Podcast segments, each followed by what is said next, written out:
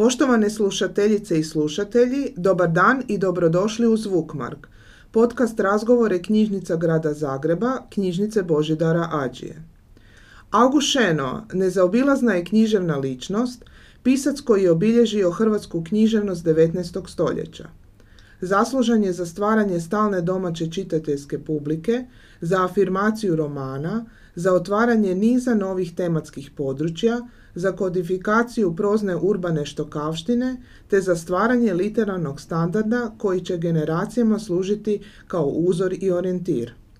U godini kada se navršava 140. obljetnica smrti, 13. prosinca, o Šenoj razgovaramo s izvanrednom profesoricom doktoricom Suzanom Coha. Dobar dan i dobrodošli. Dobar dan i hvala vam na pozivu. Evo, prije samog razgovora nekoliko crtica iz vaše biografije. Dakle, Suzana Coha, rođena u Zagrebu 1978. godine, profesor je hrvatskog jezika i književnosti i komparativne književnosti, te izvanredna je profesorica na katedri za noviju hrvatsku književnost, ocijeka za kroatistiku.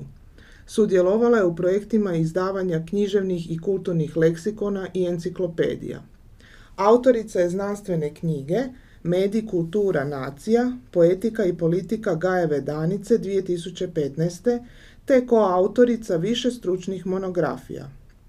Znanstvene i stručne radove iz područja književnosti i književne kulture objavljuje u hrvatskim i inozemnim zbornicima i časopisima. Pa profesorice Coha, evo na samom početku predajete na katedri za noviju hrvatsku književnost na ocijeku za kroatistiku Filozofskog fakulteta Sveučilišta u Zagrebu.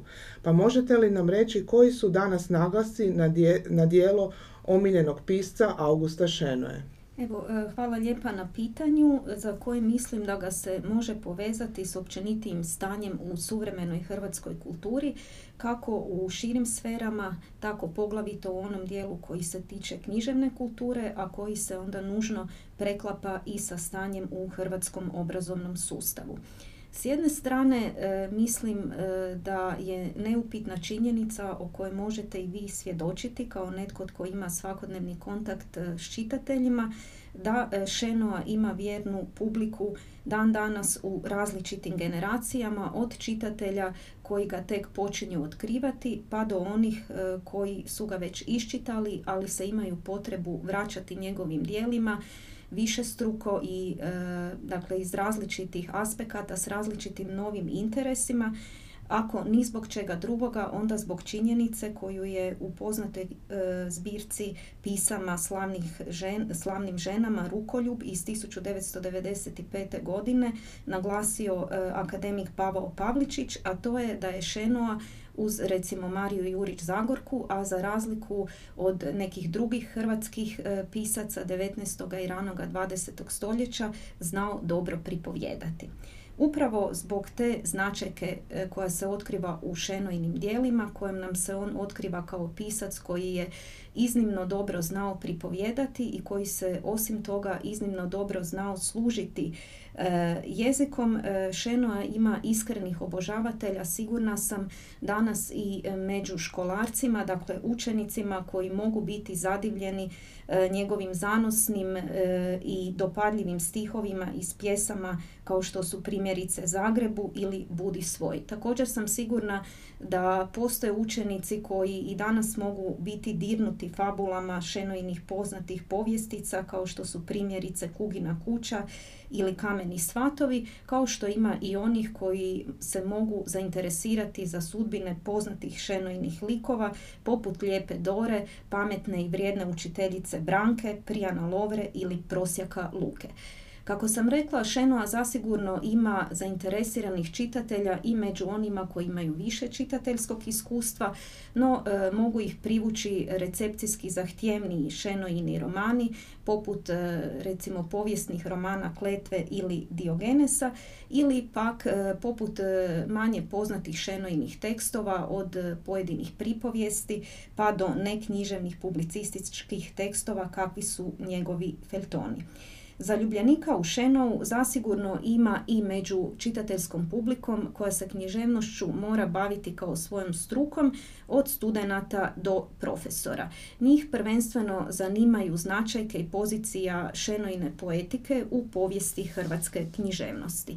No, kao što u široj čitateljskoj publici i generalno u široj hrvatskoj e, kulturi, zasigurno ima onih e, koji misle da Šenoino djelo je anakrono i da mu danas e, ne treba davati neku veću pozornost, tako i među ovim profesionalnim čitateljima ima onih koji mu zapravo pristupaju na jedan način koji je također opisao akademik Pavličić u prije spomenutoj knjizi Rukoljub, e, ustvrdivši da e, hrvatska kultura često šenu štuje, međutim svigom u džepu.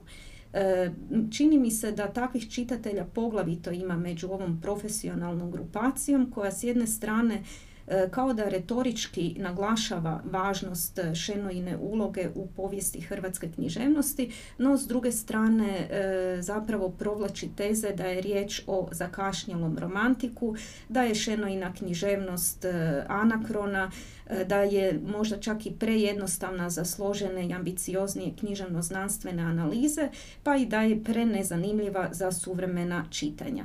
E, mislim da upravo na potonjim čitateljskim strategijama e, počiva glavna odgovornost zbog toga što se Šeno i danas nedovoljno zapravo priznaje onaj status koji on definitivno zaslužuje, a to je status istinskoga nacionalnog klasika. I mislim da se ta kvaliteta zapravo može i da bi se upravo u akademskoj nastavi, a onda bi se zapravo preko profesora dalje kroz škole to širilo i među širu čitateljsku publiku, dakle da bi se trebali koncentrirati na onu dimenziju na dijela koji potvrđuju taj njegov e, status klasika, nacionalnog klasika u prvom redu.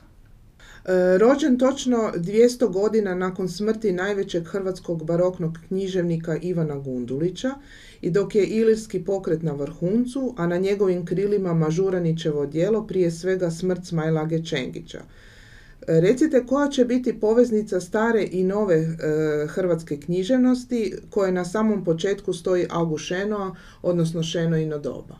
Da, e, ovo pitanje se zapravo može nadovezati dobro na prethodno i na prethodni odgovor jer e, krucijalna važnost Šenoe i činjenica kojom se on zapravo potvrdio kao nacionalni klasik proizlazi iz toga što je on do zrelosti doveo takozvanu noviju hrvatsku književnost koja je otvorena u preporodu, a koja je kao svoju glavnu identitetsku crtu istaknula upravo e, jednu samorazumljivu povezanost sa starijom hrvatskom književnošću.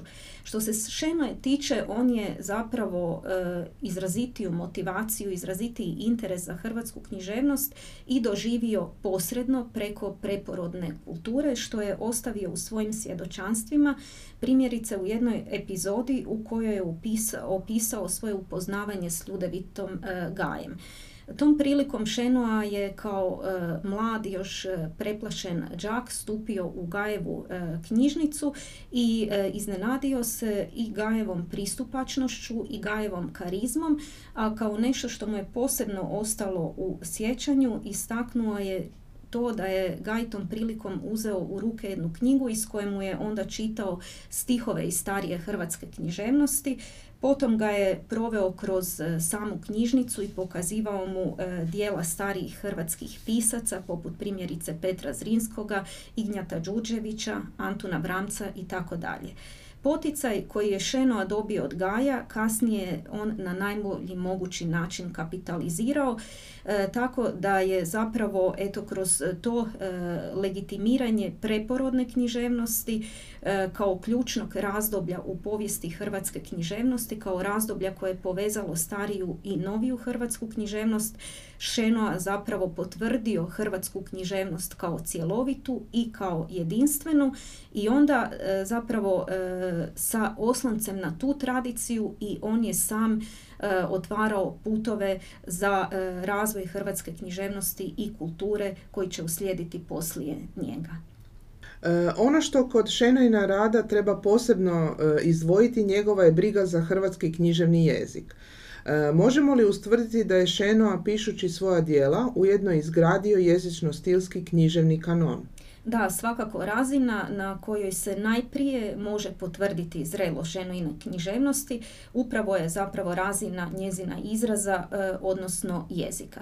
Naime, poznato je da je e, hrvatska književnost svoj nacionalni jezik počela stvarati tek nekoliko desetljeća prije nego što je Šenoa stupio e, u, odnosno na hrvatsku književnu scenu i da se to kreiranje modernog nacionalnog jezika u preporodu odvijalo zapravo na paradoksalan način. Paradoksalnost e, tog procesa proizlazi iz toga što je preporodni pokret koji je iniciran i koji je uglavnom se odvijao u središtu Kajkavske Hrvatske, odnosno u Zagrebu, koji je osim toga bio predvođen prvenstveno i u najvećem broju piscima koji su bili e, rođeni i odgojeni u kajkavskoj kulturi e, za osnovicu budućeg hrvatskog književnog i jezika književnosti istakao štokavštinu.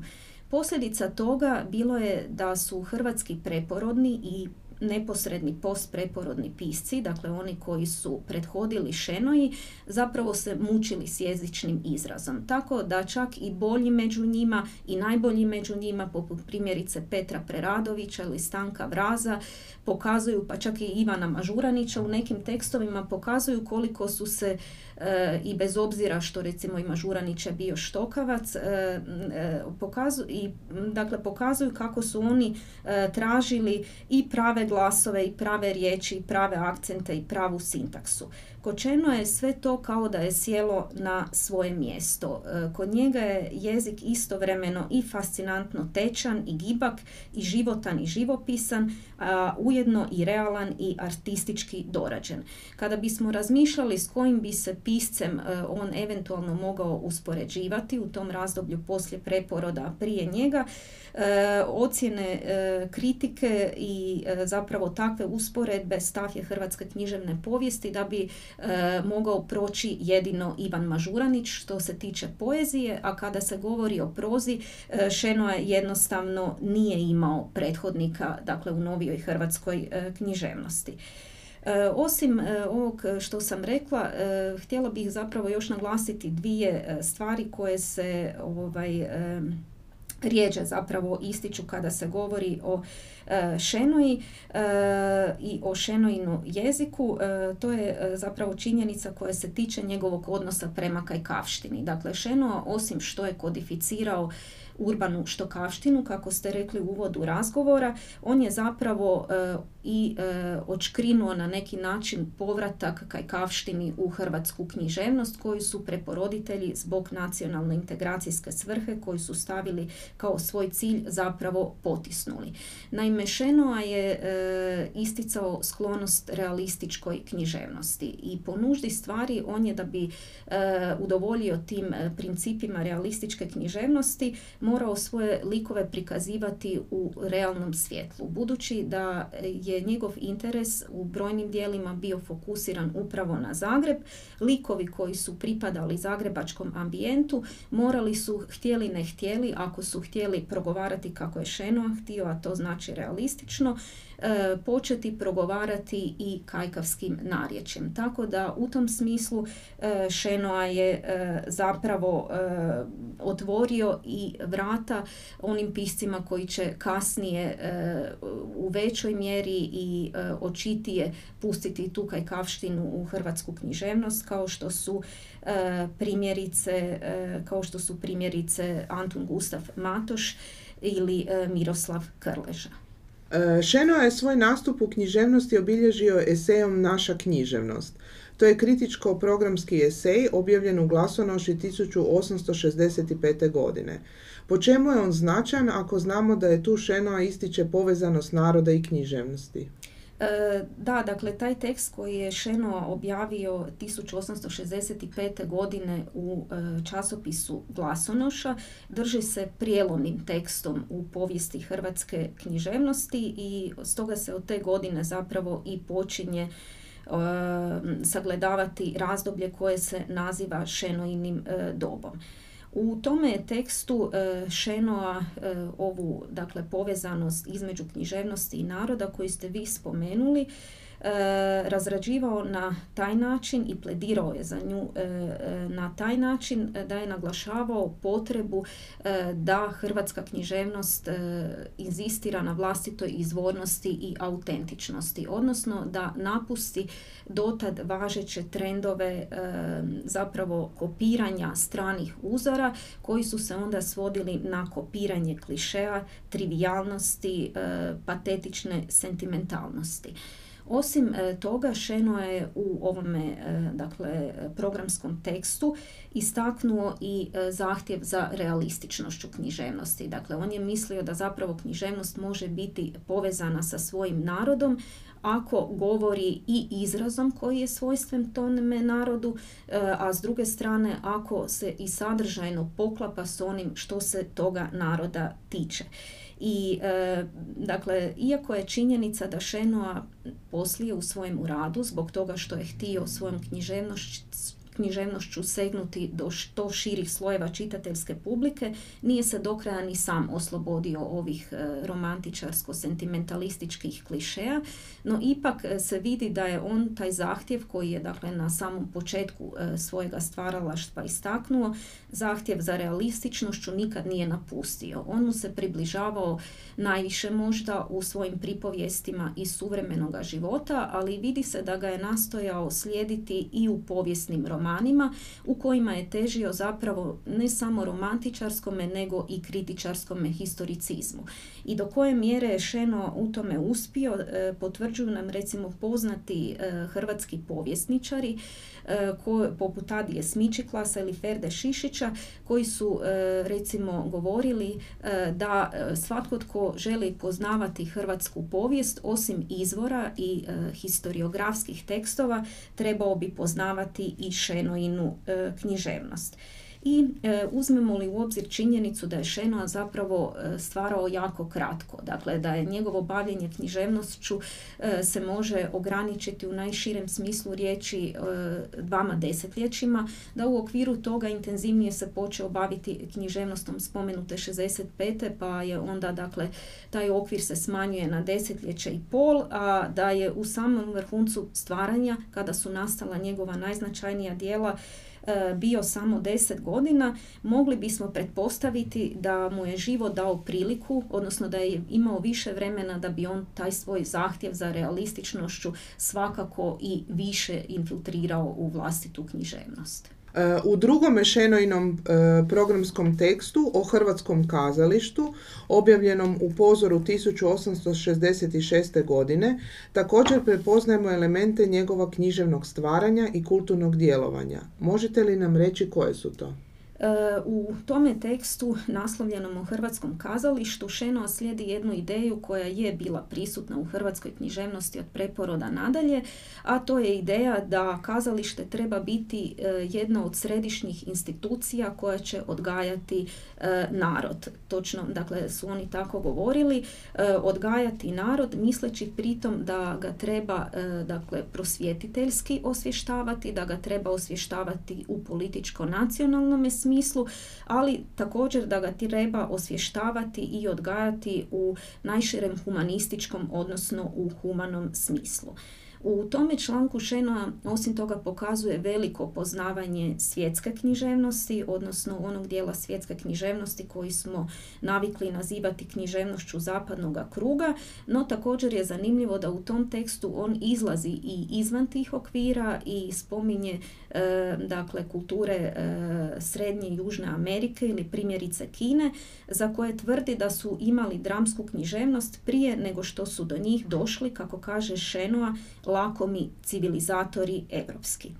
U samome tekstu Šena nadalje e, izrazito glorificira Šekspirovu književnost, e, osim nje i francusku dramu te slavensku dramu, a negativnije se zapravo izražava o njemačkoj drami koja u njegovo vrijeme i prije njega pa i nakon njega još uvijek je bila dominantna u, u zagrebačkome kazalištu.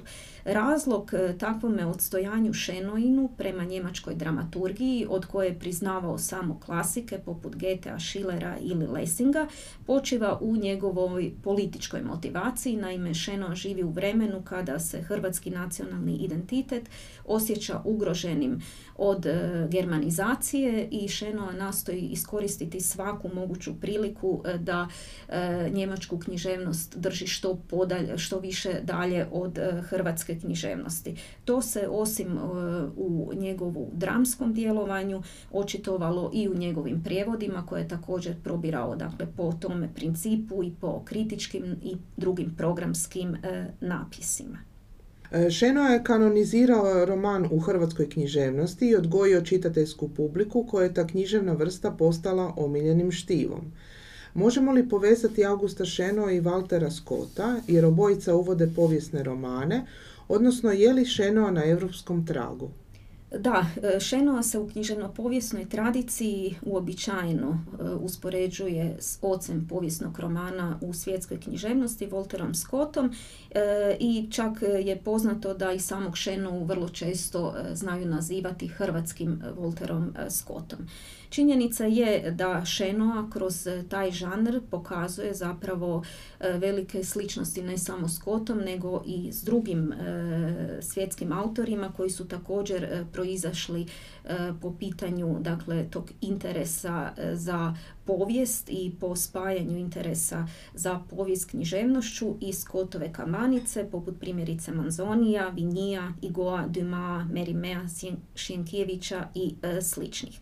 Sagledavajući ga u tome kontekstu svakako bismo mogli reći da je Šenoa preko svojih povijesnih romana hrvatsku književnost uključio u jednu iznimno važnu i reprezentativnu liniju romantičarske svjetske književnosti, no s druge strane ne treba zapravo smetnuti suma ni e, činjenicu na koju je upozorio još Antun Barac, a onda se u novije vrijeme recimo njome bavila profesorica Cvjeta Pavlović s za komparativnu književnost Filozofskog fakulteta u Zagrebu e, gdje su e, potvrđivali dakle da Šenoa i na Šenojnim dijelima dokazivali da Šenoa nije bio Skotov učenik u smislu da ga je kopirao, e, nego da su podudarnosti između ta dva autora proizašla jednostavno iz identičnosti žanra koji su pisali. A da se Šenoa u tome žanru zapravo onda e, izgradio kao e, samosvojni, autentični autor sa svojim prepoznatljivim i autorskim, ali i nacionalnim stilom. Kad smo kod povijesnih romana moramo se dotaknuti Zlatarova zlata, naime prije 150 godina, peto kolovo za 1871. na stranicama časopisa Vijenac objavljen je prvi nastavak Zlatarova zlata, a izlazio je sve do, e, do kraja prosinca iste godine, te postao jedan od najpopularnijih romana na hrvatskom jeziku. Je li ta popularnost opravdana i danas? Da, mislim da je svakako opravdana i danas. E, dakle, Šenoin roman Zlatarovo zalato također se drži jednim prijelomnim trenutkom u povijesti hrvatske književnosti. U prvom redu stoga što je e, tek kad ga je napisao Šeno postao toliko utjecajnim piscem u e, svojemu vremenu i roman je ono sljedeće godine nakon što je u nastavcima objavljivan u Vijencu bio objavljen i kao samostalna E, knjiga. E, s druge strane, dakle, taj roman e, je i od Šenojnog vremena ostao E, vjerojatno najčitanijim hrvatskim romanom kako pokazuju neke suvremenije analize hrvatske recepcije i sad razloge tome možemo tražiti u kulturnim politikama koje su se kroz razdoblja poslije Šenoje vodile u Hrvatskoj i gdje poglavito dakle prema ovom našem vremenu kroz 20. stoljeće Šenoa je bio uvijek e, i redovito poglavito Zlatarovo zlato propisivan kao obavezna lektira. No s druge strane čini mi se da je razlog e, za interes za tim Šenojevnim romanom E, i izvan tog polja koji nameću kulturne politike, da u uskom smislu riječi jednostavno tom se romanu ne mogu e, opovrgnuti karizma koju on ima, karizma kojom plijeni kao zapravo istinska e, nacionalna epopeja, epopeja naciona, tragične nacionalne povijesti, ali i kao program za bolju nacionalnu budućnost, kao apoteoza nacionalnog identiteta no u sve to ono što je Šeno i također bilo važno i kao pledoaje za humanost, poštenje, istinu, dobrotu, pravdu, dakle za te pozitivne vrijednosti koje nikad e, i u nikojem političkom okruženju, u nikakvoj e, različitim kulturnim e, okvirima ne gube zapravo na svoje aktualnosti. Iznimno je značajan i Šenoin urednički rad u časopisima, prije svega tu mislim na Vijenac, gdje okuplja sva značajna imena svog doba, ali i afirmira mlade talente. Je li i to razlog zašto u kronologiji kažemo vrijeme Augusta Šenoa ili Šenoino doba? E, da, Šenoa je bio od početka zapravo svojeg e, ulaska javnog u hrvatsku kulturnu sferu vezan uz e, periodiku. Onda je to svoje iskustvo povezao sa svojom golemom stvaralačkom energijom i sa velikom snagom svojega talenta upravo uređujući časopis Vijenac od 1874. do svoje prerane smrti 1881. godine. E, časopis Vijenac je i prije Šeno je bio zamišljen kao središnja hrvatska književna revija koja je trebala objediniti sve književne E, snage i koja je trebala e, kulturno determinirati e, hrvatsku sredinu, no tega je Šenoa zapravo uspio u pravom smislu riječi podići na tu razinu. On je uvelike i proširio konture njegova sadržaja, podigao je taj sadržaj na višu razinu, a to se onda odrazilo i na povećanje same tiraže vijenca. Osim što je za vijenac pribavljao, e, birao i e, prerađivao i dorađivao tekstove, Šeno je velik broj njegovih stranica popunjavao e, vlastitim prilozima, književnim i neknjiževnim, kao i vlastitim prijevodima. Djelujući u Vijencu on je stekao veliki utjecaj u hrvatskoj sredini, dakle otvorio si je prostor za kritiku i za prijevode, odlučivao je tko može e, objavljivati, e, što će se objavljivati i zbog toga si je zapravo u hrvatskoj kulturi svojega vremena priskrbio i e, neke neprijatelje. No, bez obzira na to, dakle, činjenica je da je takvim angažmanom u Vijencu Šenoa snažno oblikovao profil hrvatske književnosti, a da i nije tome bilo tako, on bi ga oblikovao i samom svojom književnošću. Dakle, Šenoino doba se e, može nazivati Šenoinim po analogiji sa nekim drugim e, dakle, književnostima svjetskim, kao što imamo u Njemačkoj e, Geteovo razdoblje ili Šekspirovo razdoblje u engleskoj književnosti ili Rableovo doba u francuskoj književnosti. Tako s punim pravom možemo govoriti o Šenoinu dobu, jer doista Šenoina književnost je dominirala postavila se kao jedna determinanta tog vremena prepoznatljiva koju bi bilo e, zapravo teško opisati bilo kojom drugom kategorijom doli njegovim imenom jer ona nije bila ni e, romantičarska e, do kraja niti je bila realistička u pravome smislu riječi nego jednostavno to bila je njegova specifična šenojna književnost i njome je zapravo on snažno utjecao na druge pisce iz svojega vremena i koji će onda uslijediti poslije njega. E, svoj društveni angažman kao pisac i sam je živio. Bio je gradski bilježnik, kasnije i senator, e, na dužnosti koje je izgarao posebice nakon velikog potresa u Zagrebu 9. studenog 1880. godine. E, je li Šenao svojim književnim svojstvima ujedno i jedan od graditelja našeg narodnog duha? Šenoa je, e, osim za književnost, bio zainteresiran za šire kulturne prilike i on je književnost zapravo shvaćao kao e, integralan, nužan dio e, kulture u širem smislu riječi, a kulturu je zapravo shvaćao kao integralan i bitan dio nacionalnog života. Dakle, nešto gdje se upravo na tragu romantičarske, herderijanske ideje zapravo najbolje može odražavati duh naroda. E, vezano za to, Šeno je osim u književnosti djelovao i na području kazališta, dakle bio je e, svojedobno i artistički ravnatelj i dramaturg u Zagrebačkom kazalištu, a onda je tu funkciju zapravo napustio 1873. E, godine kada je postao gradskim senatorom. E sad, to vrijeme e, koje je djelovao u gradskoj zapravo upravi se poklapa s njegovim urednikovanjem u Vjencu i on je oba posla obavljao, kao što sam već prije rekla, iznimno predano. Dakle, e, iznad svake zamislive razine e, do te mjere da je zapravo ono što je njemu bio primarni interes i primarna ljubav, a književnost najčešće za to je vrijeme imao samo noću.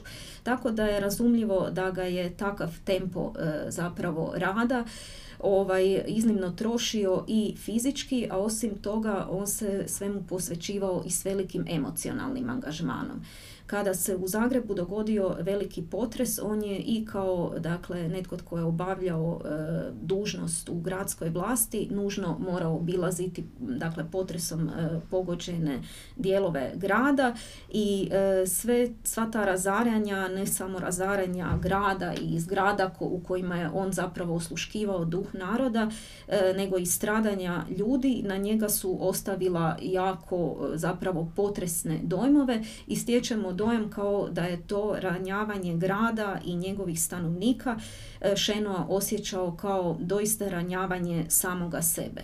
Stoga možda i nije iznenađujuća činjenica, ali činjenica koja puno govori da je Šenoa poslije potresa vrlo kratko još proživio, da je sljedeće 1881. godine umro i tako, dakle, mogli bismo reći kao da je on tu ljubav veliku koju je imao prema narodnom duhu koji je on najviše identificirao s, s duhom Zagreba potvrdio onako kako bi se velike ljubavi, barem kada je o književnosti riječ, i trebale potvrđivati, a to je životom vlastitim. E, u godini smo čitanja hrvatski književni kritičar Hrvatske moderne Milan Marjanović u svojoj knjizi Iza Šenoje 1906. kaže, citiram, Ilirska knjiga je probudila naš narod. Šenoa je stvorio čitaču publiku, a književnici iza njega su stvorili našu književnost. Gotov citat. Slažete li se s ovom tvrdnjom? Pa, e, dakle, kao jedan od vodećih kritičara Hrvatske moderne, Milan Marjanović je u toj knjizi zainteresiran prvenstveno za post-šenoinsku književnost i mislim da je naglasak e, koji je dakle, dao u ovoj rečenici zapravo proizlazi iz toga što njega interesiraju zapravo prvenstveno pisci koji su došli e, poslije Šenoe. E, moje osobno mišljenje da Šenoa zapravo je stvorio i više od čitateljske publike, odnosno da to što je stvorio čitateljsku publiku proizlazi iz toga što je stvorio hrvatsku književnost, što je doista hrvatsku književnost potvrdio, kao što sam na početku rekla, kao artistički respektabilnu književnost, e, jedinstvenu i cjelovitu nacionalnu književnost, e, što nije mala stvar ako imamo dakle, na pameti ono što je bila činjenica, što je bila stvarno šenojna doba, a to da e, Hrvatska u to vrijeme nije imala cjelovitu jedinstvenu državu. Dakle, za, e, za razliku od te političke situacije u kojoj je nacionalni identitet zapravo rasepljen, e, Šenoa stvara jedinstvenu i cjelovitu integralnu nacionalnu književnost. Dakle, mislim da Šenoa je stvorio hrvatsku čitateljsku publiku, ali zahvaljujući tome što je stvorio i hrvatsku književnost. Vrijednost Šenojna dijela tako se ne potvrđuje samo u njima samima, nego se množi i s onime na koji način je on kroz ta dijela potvrdio književnost koja je se razvijala prije njega i kako je tom književnošću otvorio prostore za razvoj književnosti koja će doći poslije njega. Dakle, e, Šeno je zapravo e, otvorio vrata e, svim važnim piscima e, koji će stupiti na hrvatsku književnu scenu poslije njega, primjerice od Krančevića i Matoša u poeziji do Ante Kovačića, Josipa Eugena Tomića, Eugena Kumičića, Đalskoga, Zagorke, Krleže, dakle i svih drugih većih pisaca koji se možemo sjetiti. Razmišljajući na taj način o E, hrvatskoj književnosti i o Šenojinoj ulozi u hrvatskoj književnosti. Mislim e, da je malo reći da bi se mogli pitati kako bi ta književnost izgledala da nije bilo Šenoje, nego da bi zapravo pravo pitanje moglo glasiti bili hrvatske književnosti uopće bilo da nije bilo Šenoje. Evo, profesorice Coha, puno hvala na ovom razgovoru, puno uspjeha u vašem danjem radu i do neke druge prilike srdačno vas pozdravljam. Evo, hvala vama puno.